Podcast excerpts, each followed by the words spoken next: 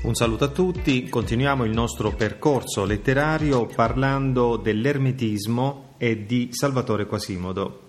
Iniziamo intanto a dire che da Giovanni Pascoli derivano le due linee poetiche del Novecento italiano, quella di Umberto Saba e quella maggioritaria che comprende Ungaretti, Montale e gli Ermetici. Questi ultimi interpretano il mondo come mistero e inquietudine e condividono l'idea secondo cui dietro agli oggetti e alle realtà quotidiane si nascondono delle presenze sconosciute e minacciose. Gli autori di questo gruppo ricercano una poesia pura, una poesia che si sforza di rivelare la verità nascosta dietro le apparenze della realtà, attraverso diversi simboli. Il termine ermetico viene coniato nel 1936 dal critico Francesco Flora per indicare una forma di poesia volutamente oscura e difficile. Si tratta di una definizione che nasce con una accezione, con un valore negativo. Oggi invece il termine ermetismo viene utilizzato per indicare la più importante fra le correnti poetiche del Novecento italiano, sviluppatesi negli anni Trenta a Firenze. I poeti ermetici partono da esperienze personali per descrivere l'enigma, il mistero che circondano l'esistenza umana e anche la solitudine e l'incomunicabilità in cui si muove il poeta. Tutte tematiche queste vicine all'esistenzialismo, la scuola filosofica del primo Novecento che pone l'individuo in primo piano, un individuo che si trova immerso in un mondo inspiegabile rispetto al quale si sente estraneo. Per l'esistenzialismo infatti la vita umana è qualcosa di misterioso nella sua semplicità ed è fonte di stupore e di inquietudine.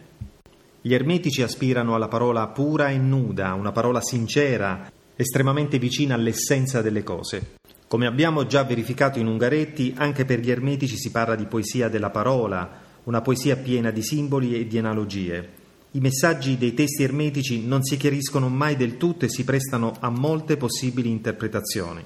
La poetica dell'ermetismo può essere ricostruita partendo intanto dai testi degli autori, ma anche dai saggi e dai contributi dei critici loro amici, come ad esempio Reste Macri e Carlo Bo, i quali pubblicano su varie riviste letterarie dell'epoca, in particolare il Frontespizio e Campo di Marte, i loro saggi. E soprattutto Carlo Bo a offrire nel saggio Letteratura come vita un'ottima sintesi della poetica ermetica Secondo il critico, infatti, la poesia esprime quel bisogno di verità che l'uomo ricerca da sempre. Il luogo di ritrovo privilegiato degli ermetici è il caffè Le Giubbe Rosse. Qui si raccolgono i fiorentini Mario Luzzi e Alessandro Parronchi, il salernitano Alfonso Gatto, il siciliano Salvatore Quasimodo, ma risulta presente anche Eugenio Montale. In questo ambiente culturale nascono le prime raccolte di Quasimodo, come Acque e Terre del 1930, Obo Sommerso del 1932, Erato e Apollino del 1936, quelle di Luzzi e di Vittorio Sereni. Sono tutti libri difficili, pieni di simboli, quindi ermetici, oscuri. Tutti i maggiori poeti italiani del Novecento, ad esclusione di Umberto Saba, si formano nel clima culturale dell'ermetismo. Tuttavia, dopo il 1945, le nuove ricerche poetiche mettono un po' da parte gli elementi tipicamente ermetici, come l'insistenza sulla parola pura, l'uso di simboli e analogie, l'oscurità e la difficoltà del linguaggio. Si afferma quindi uno stile meno concentrato sulla dimensione interiore del poeta e più aperto al mondo esterno, quindi più comunicativo.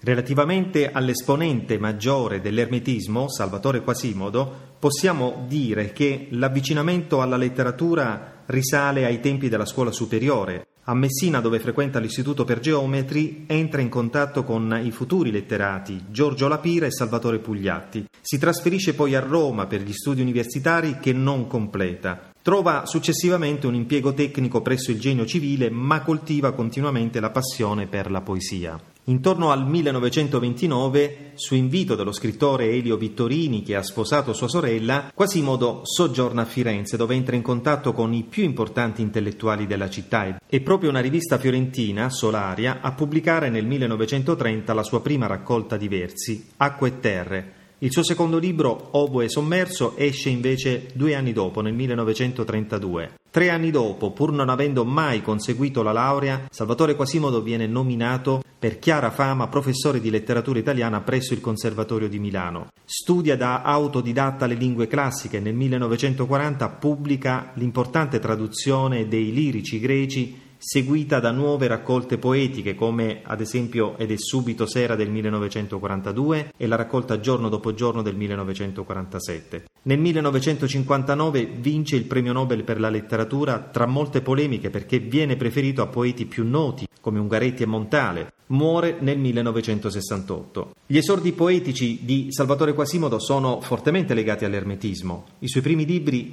Acque terre Obo sommerso sembrano quasi anticipare i temi della poetica ermetica. Nelle sue liriche tocca temi come l'esilio dalla mitica terra d'origine, la solitudine, il sentirsi straniero nel mondo, attraverso un linguaggio molto allusivo e pieno di simboli. Il lettore deve continuamente integrare, attraverso la propria sensibilità, il significato delle frasi e delle immagini che il poeta gli trasmette. Spesso più che essere davanti a delle frasi compiute, ci si ritrova davanti a parole che sembrano quasi derivare dal silenzio, come nelle poesie di guerra di Ungaretti. Per questo motivo Quasimodo è davvero il poeta ermetico per eccellenza, il poeta della parola. La pubblicazione della raccolta Giorno dopo giorno nel 1947 segna invece una svolta nella poesia di Quasimodo.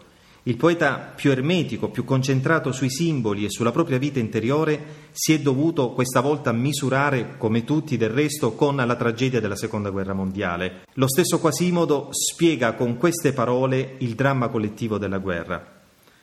La nuova generazione, dal 1945, ha iniziato una condizione letteraria che non potrà che suscitare meraviglia in quanti si interessano della sorte della cultura italiana. La ricerca di un nuovo linguaggio coincide questa volta con la ricostruzione dell'uomo frodato dalla guerra.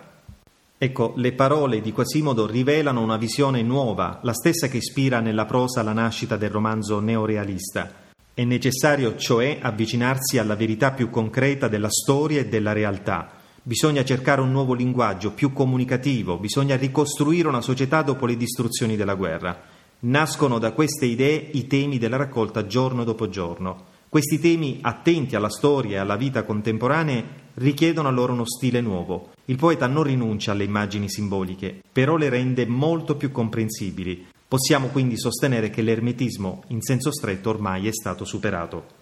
All'interno di questa raccolta la lirica che testimonia bene la svolta letteraria di Quasimodo è sicuramente alle fronde dei Salici. Al centro di essa vi è la violenza della guerra, in particolare del periodo dell'occupazione nazista. Davanti al dolore degli innocenti, come i fanciulli che si lamentano come agnelli o la madre che urla disperata, il poeta giunge ad una scelta quasi disperata, rinunciare alla poesia, cioè il bene per lui più prezioso, per avviare la nascita di un mondo migliore. La congiunzione con cui si apre questo componimento evidenzia il rifiuto della vecchia poetica ermetica ormai inattuale davanti al dramma della storia.